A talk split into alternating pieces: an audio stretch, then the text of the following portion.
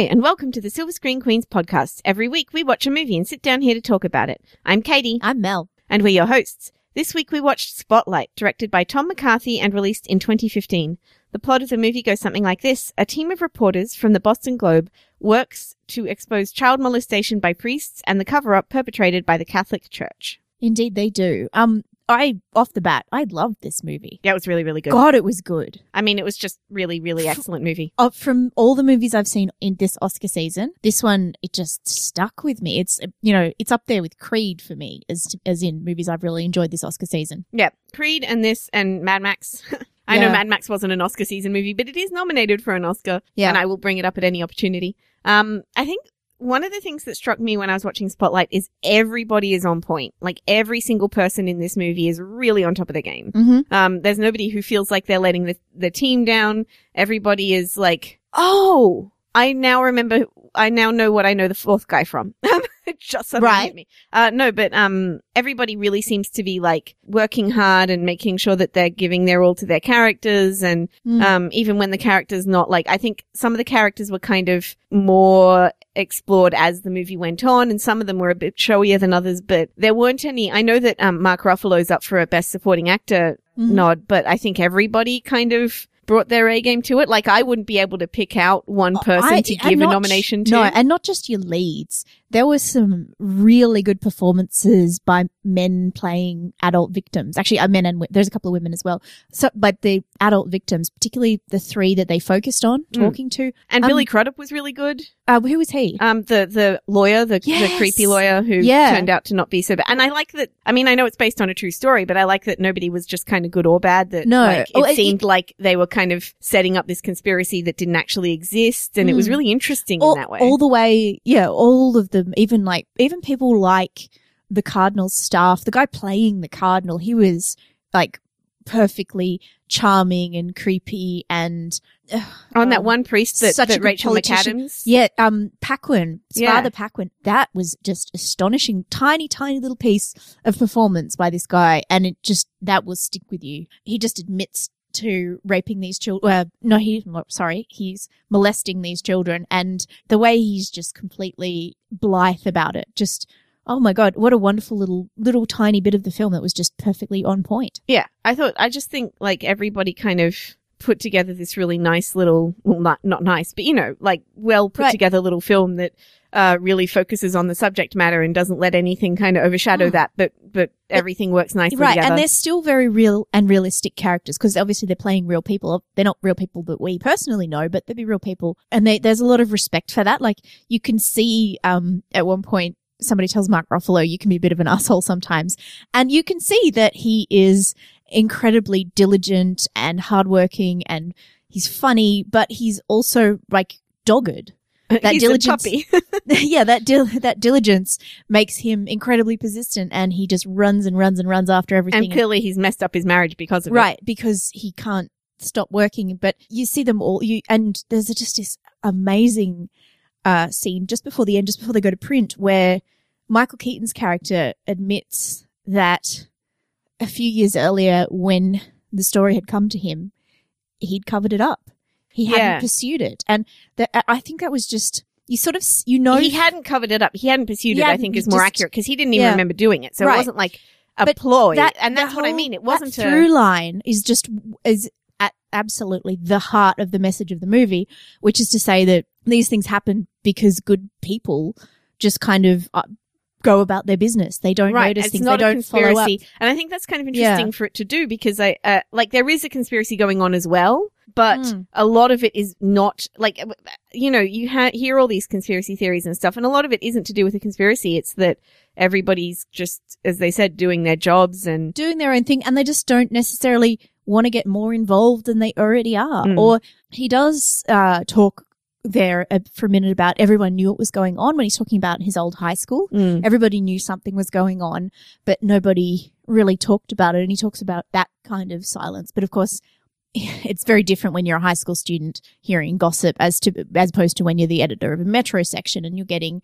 bits of evidence. But that through line that this is a good guy, he's doing the right thing. He it, it took him, you know, ten years too late to you know it took him ten years to do the right thing, not too late, but he's doing the right thing and he knows that he did the wrong thing and he, he wants to make up for it, but he also knows that the people involved, a lot of the the people who are, you know, the lawyers or the PR people for the church and stuff, they just kind of were doing their job in a moment.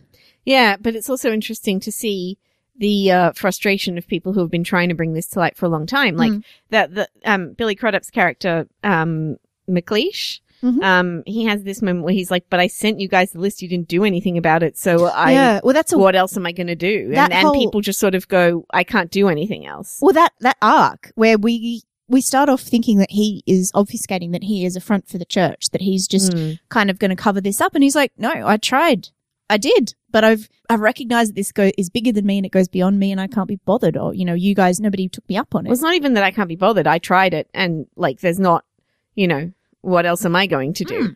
I am just one piece in this, and I think that that's really interesting that they It's really like, um, like talk about systemic cover-ups and systemic problems in the Mm. society. Um, 'Cause it'll there's be great to see that with some other like issues as well. right because there's also a priest who they talk about who report reports it up the chain, and the priest in question just gets moved along. hmm yeah, it's really uh, it is just like all the little pieces just fit so nicely together. Stanley Tucci is so good in this movie. Mm. as Um, as one of these crusading lawyers who actually is still going. Yeah, it's just really. Yeah, Really, this is what I was afraid of when we went to see this movie, but it's all really good. It's a really good movie that people should see, and it's good. Uh, yeah, I wish it was getting um, more attention. I know it's getting some notices for the acting, but I think it's actually just and I, and I know that this is kind of we all know about these cover ups now. We know that this goes on, but it's an important movie because it reminds people. And the way it ends, it ends with um, Stanley Tucci's lawyer going in to talk to two young kids who had been abused like two weeks earlier, and Not that quite. That's near the end. The actual last scene is all the phones going Right, off. In it is everyone calling up, but- but it also it, that I think it's important that it ends with that scene because the lessons of the movie are really they stick with you. Like, what am I involved in? What am I not noticing? What am I just ignoring that is going on that I'm not speaking out about? Like, you really do ask those sorts of questions, and you come out of it thinking, um, you know, this isn't over just because this the, these kind of exposures are happening, and there's and there's also like inquiries going on. In fact, Australia's only cardinal tomorrow morning is testifying at a child abuse inquiry, and he um he's dragged his feet on for years and he was the bishop or the archbishop of an area where there was troubled priests who kept getting moved around parishes and Mhm. the allegation is that he knows he knew what was going on and he covered it up and kept moving them on and putting them on sick leave and all that kind of stuff. And uh, but of course that cardinal had been has now been promoted and is off in Rome and is supposed to be helping clean up the Vatican. And in fact you know this he's got this buried in his past. So it's like this ongoing thing. And I think it's good to have films like this come out and hope probably they need to come out regularly to keep reminding people that this still happens and is still going on. Yeah, it's interesting as well um, that uh, the f- emphasis on the Catholic Church and how important it is in Boston is really interesting. Yeah. Um, the Mm. film is very Boston centric. Uh, I saw, I think there was an honest trailers thing about it that was like a film that perfectly captures Boston that Bostonians wish was set anywhere else. Yeah, Um, uh, and, and and it's well that that kind of the church being so important is important to the whole story because it's different um, when it happens other places because this happens everywhere, but it's different when it happens in Boston. It's different when it happened in Ireland. Mm. So it's that that that um, sense of the church permeating everyone's life was important, And it's really interesting. Like they, I mean, they, they do a lot of work to build Boston up, but there's like this, as, as a kind of another character in the movie, Mm. but there's all these shots of like houses just in front of churches and all this sort Mhm. of stuff where you're like, you see like visually how much it affects you, but also, um, rather entertaining through note in the movie is like the birth of the, or, or the beginning of the internet becoming popular. Mhm. And there's like this at big AOL ad and like Yeah. they talk about, we'll put the to the- URL down the bottom. It's really easy and all these little bits and pieces that are like, yeah. you can see like the kind of rise of, of, uh, Mm. And- computers and the internet while they're still using like books and, and paper and notepads fax machines things. and, they've got to go to the records office and Yeah. go to the courthouse to find documents. Um, yeah, I, that was an interesting through line as well because of course, like the other story of this is the story of the value of investigative journalism and the independent media in a time, in a time where, um, Yeah, my dad's going to have a field day. yeah, yeah, well, that's right. In a time where the, um, where the media has been, has shrunk, where the, the there's a line about the new editor coming in and worrying about cuts, and in fact, the new he's editor so good. the oh new gosh, editor he's so good. Comes in, and he's the one outsider who can look at the city and say, um, "You guys know that this is the thing, and you need to." investigate it and he actually puts the resources and money into the investigative team so i think that was interesting too the um that through line of the internet which now 15 years later has you know i was going to say decimated but that means reduced by 10% and it's not it's done far more than that to newspapers. Like it's it's a to- totally different world. So there's that important um investigative stuff. And it, it's funny too that like nowadays like that kind of investigative journalism is more popular than ever. There's a whole bunch of like sites that and, and bits of social media where uh, they share articles and there's lots of long reads and long articles and even buzzfeed started investigating investing in investigative journalism. That kind of journalism is becoming um quite popular I mean, I think the the mo- the best investigative journalism on TV now happens on like John Oliver's show. Mm. You know, like that's no what- uh, yeah but i mean like the the culture of sharing through apps like instapaper and pocket and yeah. um, the social problem networks with that like is also that people but but people get it for any- free which is the yeah this is I, I'm I'm on, now taking the opposite side of the argument to what I normally take, but there isn't anybody who is like trained and held accountable for that as much now. right Like because- there's nobody, there's no editors overseeing it. There's nobody who is like had a lot of experience in it Mm-hmm. and has ta- learned how to do proper journalism and learned how to do all this stuff. I mean, this, this investigation goes over months. Mm. It goes for months and months before they have a story that they're, that they're ready to publish and that is really, And you know, the, the movie does a really good job of showing how thorough they are.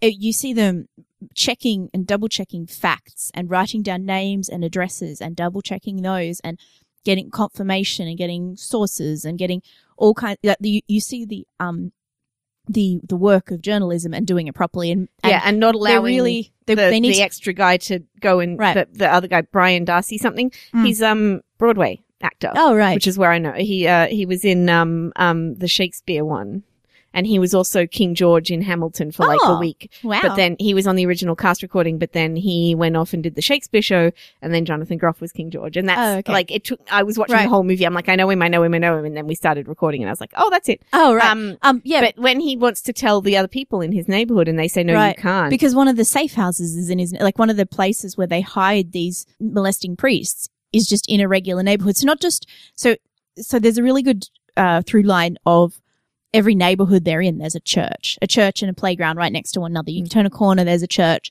You see one across from your house. You know the big Catholic high schools across from the big newspaper, and everyone everyone knows each other. But then there's a scene where um, his character realizes that one of these that that they're hiding these priests around the corner from where he lives with Mm. his children and next to his neighbor's children and I that was quite well done. I thought he was going to go and find a church, but he didn't. He just found an ordinary house where they were hiding. And then we of course go to um the priest who does talk and he's you know living with his sister again Hmm. being hidden by you know good Catholic women like a good mem- good Catholic faith faithful woman. Um, there's something nice also about um the way that they show the characters' home lives without harping on it too much. Like there's these there's these little bits and pieces of their home lives and how this affects them at home, but none of them are like the focus of it.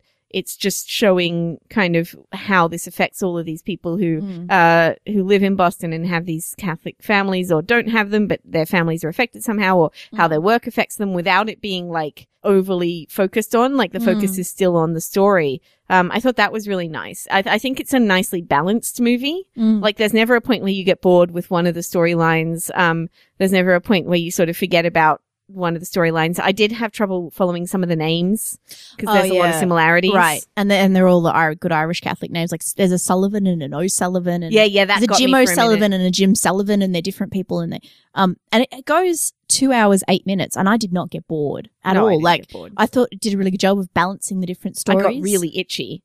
But I, think that was the cinema's fault, and Yeah. not um. No, it wasn't the the movie. movie. I, I I reacted to something in the cinema. It was the the last hour of the movie. I was like, oh, I really want to like walk out and take Yeah. a break, but I really want to So, watch this like, movie. I noticed that it was getting. I, I was like, oh, we've been doing this for a while, but I didn't want to leave. Mm. Like, I just wanted to be in that world. I wanted to be around these characters, and I wanted to find out what they were finding out. Yeah.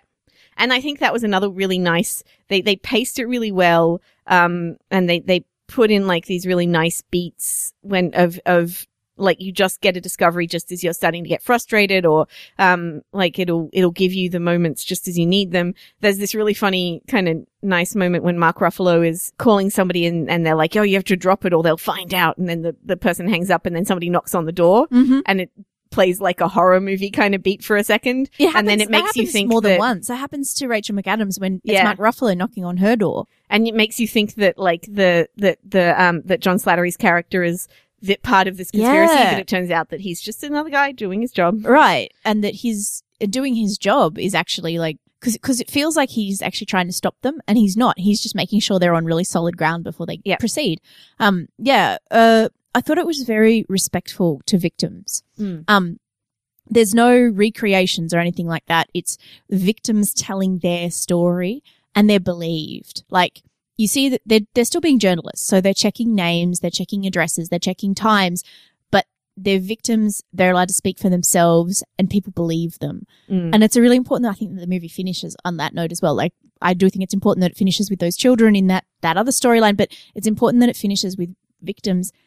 People, like the, the first few are so brave that they came out and talked to the newspaper and then they open the floodgates and everyone else is allowed to tell their story too. Yeah, there's also um there's also some things where like I feel like I could hear some of the quotes that they put in the article come out of people's mouths at certain points. And I haven't read the article or anything, No. but you can there's this there's these couple of moments. There's a quote that um that um Stanley Tucci's character says and there's a couple of moments in there Mhm. where you're like Oh, this is a quote from the article, or oh, this is a quote. Like it, it just hmm. that that they feel like they are bigger than the movie, which is very realistic in its dialogue a lot of the time. But every so Yeah. often somebody will come out with something that you can go, oh, that's going to be a pull quote for an article or something. I can just Yeah. like, you could just kind of feel it, Yeah. Yeah. And in, I mean, feel that drop. But I mean, Yeah. not in a way that breaks the tension. It was just me being Right. like somebody still- who used to, you know, very briefly do journalism and stuff where you could kind of hear it. Yeah, no, and, and I think that was, it always did feel quite realistic to me. Like it didn't feel like, there's one point at which Mark Ruffalo's character rants for a bit and it sounds, oh yeah, there's a big speech. Like, you know, there's the Oscar clip. But, uh, there's the um, West Wing moment. That's yeah. what I was thinking. Yes. There's so much walking and talking as well. I was like, oh, West Wing. Also, I just noticed that there's like a couple of older actors in this movie, like John Slattery and Michael Keaton, yeah, who were like trying to walk around like younger men. And that they can't quite make it. Yeah, Yeah. there was something that I it just it just kind of The old hips and knees quite, don't quite manage it. Yeah.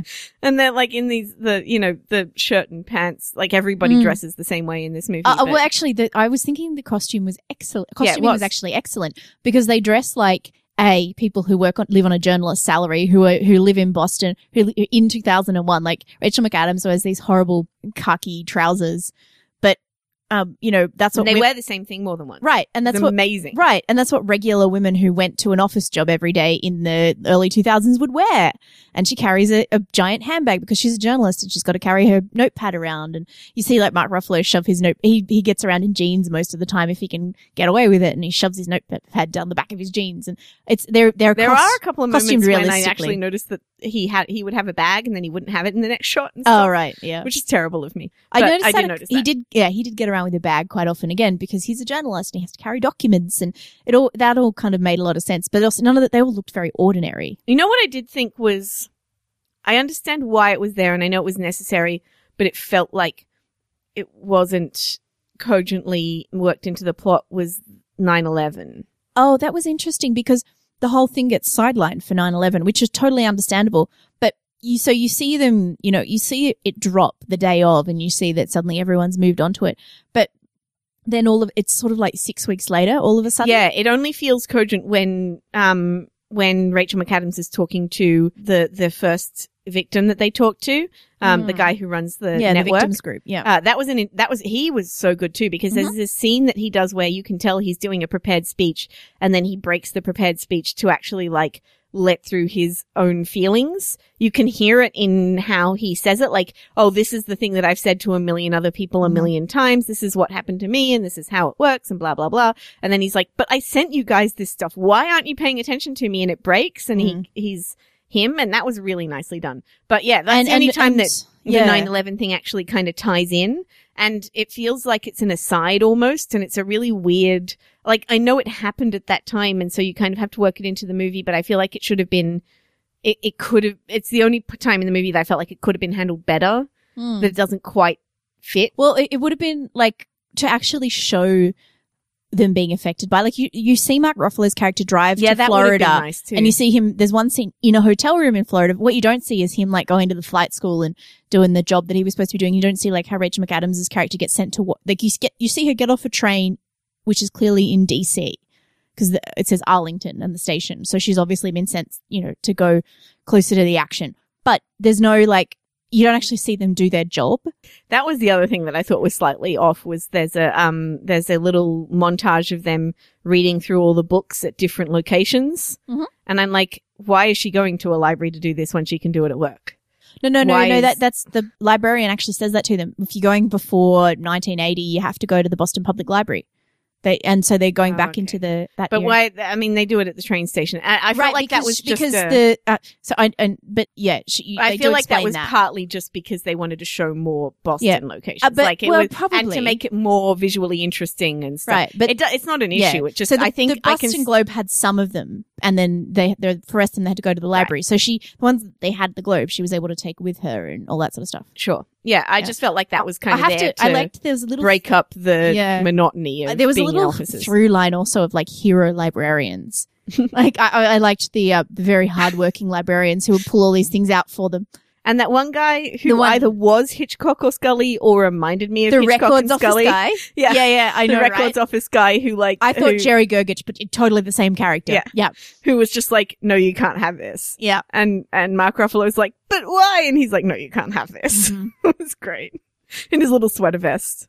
That was really good. I mean, Mark Ruffalo, just watching every time he sort of broke into a run, we giggled because he's Mm. like a puppy. Yes. Um, he's, he's adorable. Although he always speaks like he's got a mouthful of marbles and he's on the radio. Slightly distant and like too thick. yeah, strange. It was a bit of a strange accent, but I guess It's not the just way- the accent. No, it's how he how talks. Mark Ruffalo talks. He's always got a mouthful of marbles Murr, and he's like at a distance. Mhm. I noticed it most when he was on the phone, like the, the, the car Mm-hmm. scene where there's like this taxi scene where it shows all of Boston while Mark Ruffalo is explaining. yeah, that was a great, a great scene. Very well done. It was. Mm. However, his like particular way of speaking came through so much because it's just him talking over the Mhm. shot of the taxi, and I'm like, he he sounds funny. Yeah, yeah. I don't know. I had time to notice these things because it is like that's the Yeah. kind of movie it is. But Right. I liked it. It was No, great. I loved it. I, that records clerk and the um the receptionist though, like I was kind of thinking of myself here because I, I'm like I've been those people. Mm. Like I can remember, um, I was a receptionist for a politician, and this woman used to ring at least once a week from a victims advocate group uh, of people who like foster kids, people Mm. who've been in state care, and she'd ring every week, and she I'd always chat to her, but and she'd always tell me the stories, and she'd write to us all the time, and she was like a wonderful advocate. She reminded me of this guy and his victims group. And, um, and eventually, like the government did apologize to these people and she was vindicated for all this work. But I just remembered every one of those phone calls where like it was my job to basically listen, smile and nod and say, yeah, look, you know, we're listening. we- We've got your letters and all that kind of stuff. And I just, you know, it, it it's really one of those movies that will make you examine yourself and think about that stuff in your own role yeah. in doing these things. So I always always feel for those kind of people. And the rec- records guy is kind of like that as well. Like he's just It's a very sensible movie Yeah. about people doing their jobs. people doing what they do and people being people, and it's they're all so normal. Like there's a that's what's so good about that um that sort of dowdy costuming is these are movie stars who actually sort of fit in this world, and they Mm. ord- they they're believably ordinary. well, Rachel McAdams, but maybe yeah. yeah. maybe her hair is a bit not ordinary because nobody can achieve that every morning on a journalist's um uh, time frames. But you know, other than that, and you know she's so pretty, Yeah, but they they she and sort it is kind of looked like frustrating that there's one woman in this movie. yeah, well, and and, she deli- looks like Rachel McAdams, and everybody else looks like right, not Rachel McAdams. and also she's the only one whose spouse we actually see.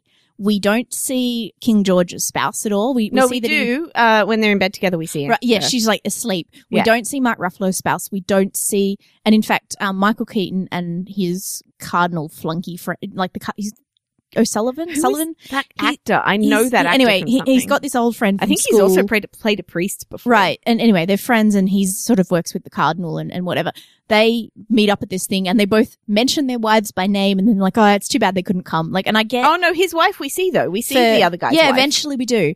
Um, but we don't see Michael Keaton's ever. And we, we kind No. of, like, and I get that they, this really was a team of three dudes and one lady and, or the editor was a dude and the, their sub editor was a dude and all that I do of thing. feel like they kind of try and put Mm. women in where in Yeah, places where they can, but it the- might have been nice if they focused on a woman who uh, was uh, molested a little bit more because there's Cause, there's a bit where he says that women were as well, and it is mostly men who were, Mm. but it would have been nice to see a little more of that. Um, yeah, because I don't know how much you could do. I No. think even in the That's what I'm newsroom scenes, they tried to put women Yeah. and, and people of color in the background, but there's not a lot of people of color who are main characters. And that's what I was trying to say. main players. They do try, but then there's also for narrative economy, there's just not space for it. And yeah, Because there's so much, there's so many characters to put in here mm, anyway. so much going on. Yeah. I did really like that line where the um the one guy who was molested was talking about how handsome Billy Crudup was. Yeah. like that was just it's but it's so Yeah. it's not just it's like so true and affecting that this guy who's good looking might be able to His story was, I think, one of the ones that was Oh, best was done so good. because his, you know, the story that the priest was the first person who'd ever sort of said to him, "It's okay to be gay." Well, that was really interesting as well because you see a lot of things that kind of imply the other way around, where like if you were molested, then you turn out to be gay. But that was, this is the first movie I think I've seen, I think Mysterious Skin does a little bit too, but where they, they flip that on its head and they go, well, no, people will, a- the, the, the predators will actually pick on these kids that they can tell are gay because, they, Because, yeah. because they're gay and because they're, that makes them easier marks because they're being picked on by other people or they may not Which wanna was be something out else or- that was particularly sensitively and well done is the note that they del- they they weren't just like opportunistic crimes. They deliberately picked kids from broken homes Mm. with absent fathers, with parents with mental illness, who were yeah who were gay. It, it shows the um the pattern of abuse. Yeah. It's not just a pattern of. It was never just about the fact that they were celibate. Celibacy doesn't help the situation, but it had has absolutely nothing to do with the fact that they were forced to be they were supposed to be celibate. That they were behaving Uh, like this. I don't. I mean, they they they did go into the psychology of it a little bit. Well, because it, this doesn't just happen in the Catholic Church. There are other churches where priests are not required to be celibate where this has happened. yes, but I think that that plays into it. I mean, they, Right, they talk it about does, that with the psychologist. it's the psychology we never of- see, which is No, strange. Which is really weird, and it's always like, and there's a, even a line about it. If you ever met this guy in person, and they never actually do, but it never goes anywhere, and and the story breaks, and it's all kind of they they seem to be happy with the you know verification of that source.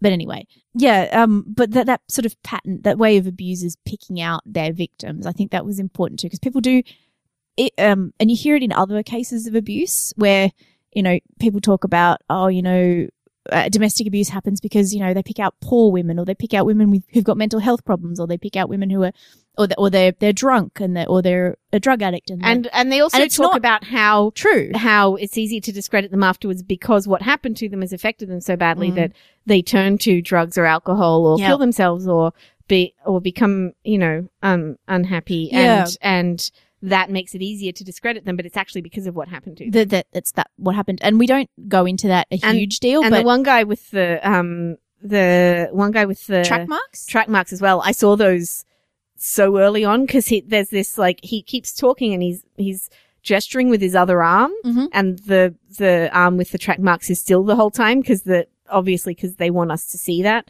Mm. But like yeah, well and, but that again it's quite sensitively handled like you can Yes. see that these guys the victims are more ideal than you know probably the average because but because these are the guys who can talk and well can- that's what I mean. Yeah, Yeah, like um, I, it's not so much that they're they're idealized as that these are the ones who are able to like who Mm. have now become stable enough to be able to talk. Yeah, and that first one, Patrick, like that that was quite I know I know you say it's not subtle, but it was actually quite a subtle way of showing that his life has been fucked up. I didn't mean it wasn't this, subtle. I just meant that I noticed it. yeah, yeah, of course.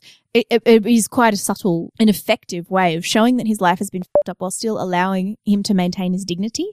Which again, it's very good at, at maintaining the dignity of the victims. Yeah, I like how the the other guy, the when uh, Rachel McAdams first meets him, he's like clumsy and it looks like he's going to be comedic, but they don't play it that No, way at all. I like that anxious. They, they con- but that's the thing Yeah. is they're constantly upending expectations in this movie. Mm. They set up an expectation and it's not what you think it's going to be, and it's a really neat. They they do it really well. Mm. Um, they they subvert tropes over and over again in this movie, so that like you never quite know what's going to happen, which is Mm. kind of nice. Um, like they they do this big uh setup for um Stanley Tucci coming in. Mhm. so you know it's going to be somebody famous. But then they there was somebody else that they did that with later, and it wasn't somebody. fa- Uh, Pell, uh, no, Law Pell is the Ooh, yeah, Australian. Pell is the Australian cardinal, by the way. By the way, it took me such a long time to realize that Cardinal Law was a person. I thought they were talking about like a law that applies to cardinals within the church. Oh, okay, so no, I've I've heard of Cardinal Law. He I didn't know I- that, so yeah. it took me a while to realize that they were talking about a person. But No, anyway. uh, yeah, Um, I, they- they I've obviously I as well. remember this happening because I can remember the big Cardinal Law scandal.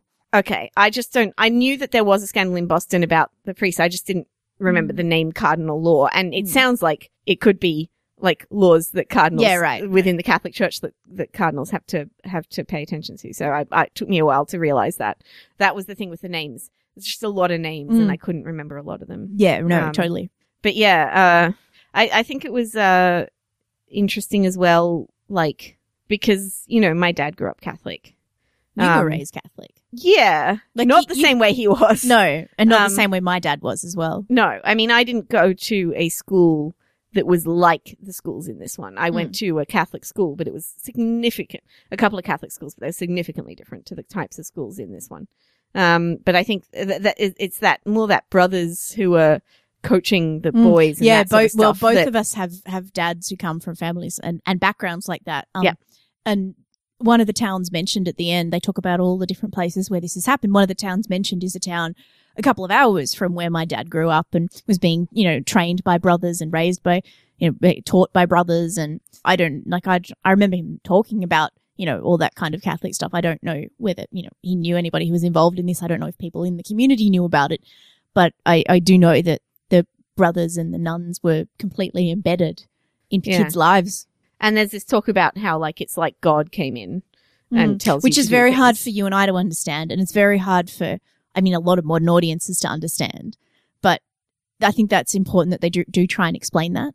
Because it was. I don't know. I I get it. I, I- mean, I I get it in terms of like, but only because I can see it happening with other people within my family's circle or with my family. I mean, my family is like a proper like, you know, big Catholic family. Mm. None of uh, most of my generation don't have it, and it was really interesting to Well, watch that's them all go. that's what We're I- all lapsed Catholics. you yeah, know? I know. I, I watched that and I was like, these people are about our dad's age yeah. and our, you know, aunts and uncles and stuff. But yeah, I don't know. But uh, in our generation, it's not like that. And I, I can't imagine it. Like I, I know, I, I guess maybe my family have always been a bit feisty, but I can, you know, I can imagine sort of older generations in my family and it's, um, the women as well. I think it's interesting the, the way that lay women and even, and nuns as well prop up the Catholic Church in a particular way, like the unpaid labor of women in the Catholic Church in terms of like, They didn't go into that. at they all. didn't go into that at all. It's off topic for this movie, but it's one of those interesting things about the way the Catholic Church works is that it relies on the sort of goodwill of the nuns and the laywomen to kind of keep everything going. Well, I mean, there's particular a reason that the Catholic Church, Church as an institution is not as powerful as it used to be. Mm-hmm. and that Donald Trump can take on the Pope and apparently still win favor with everybody.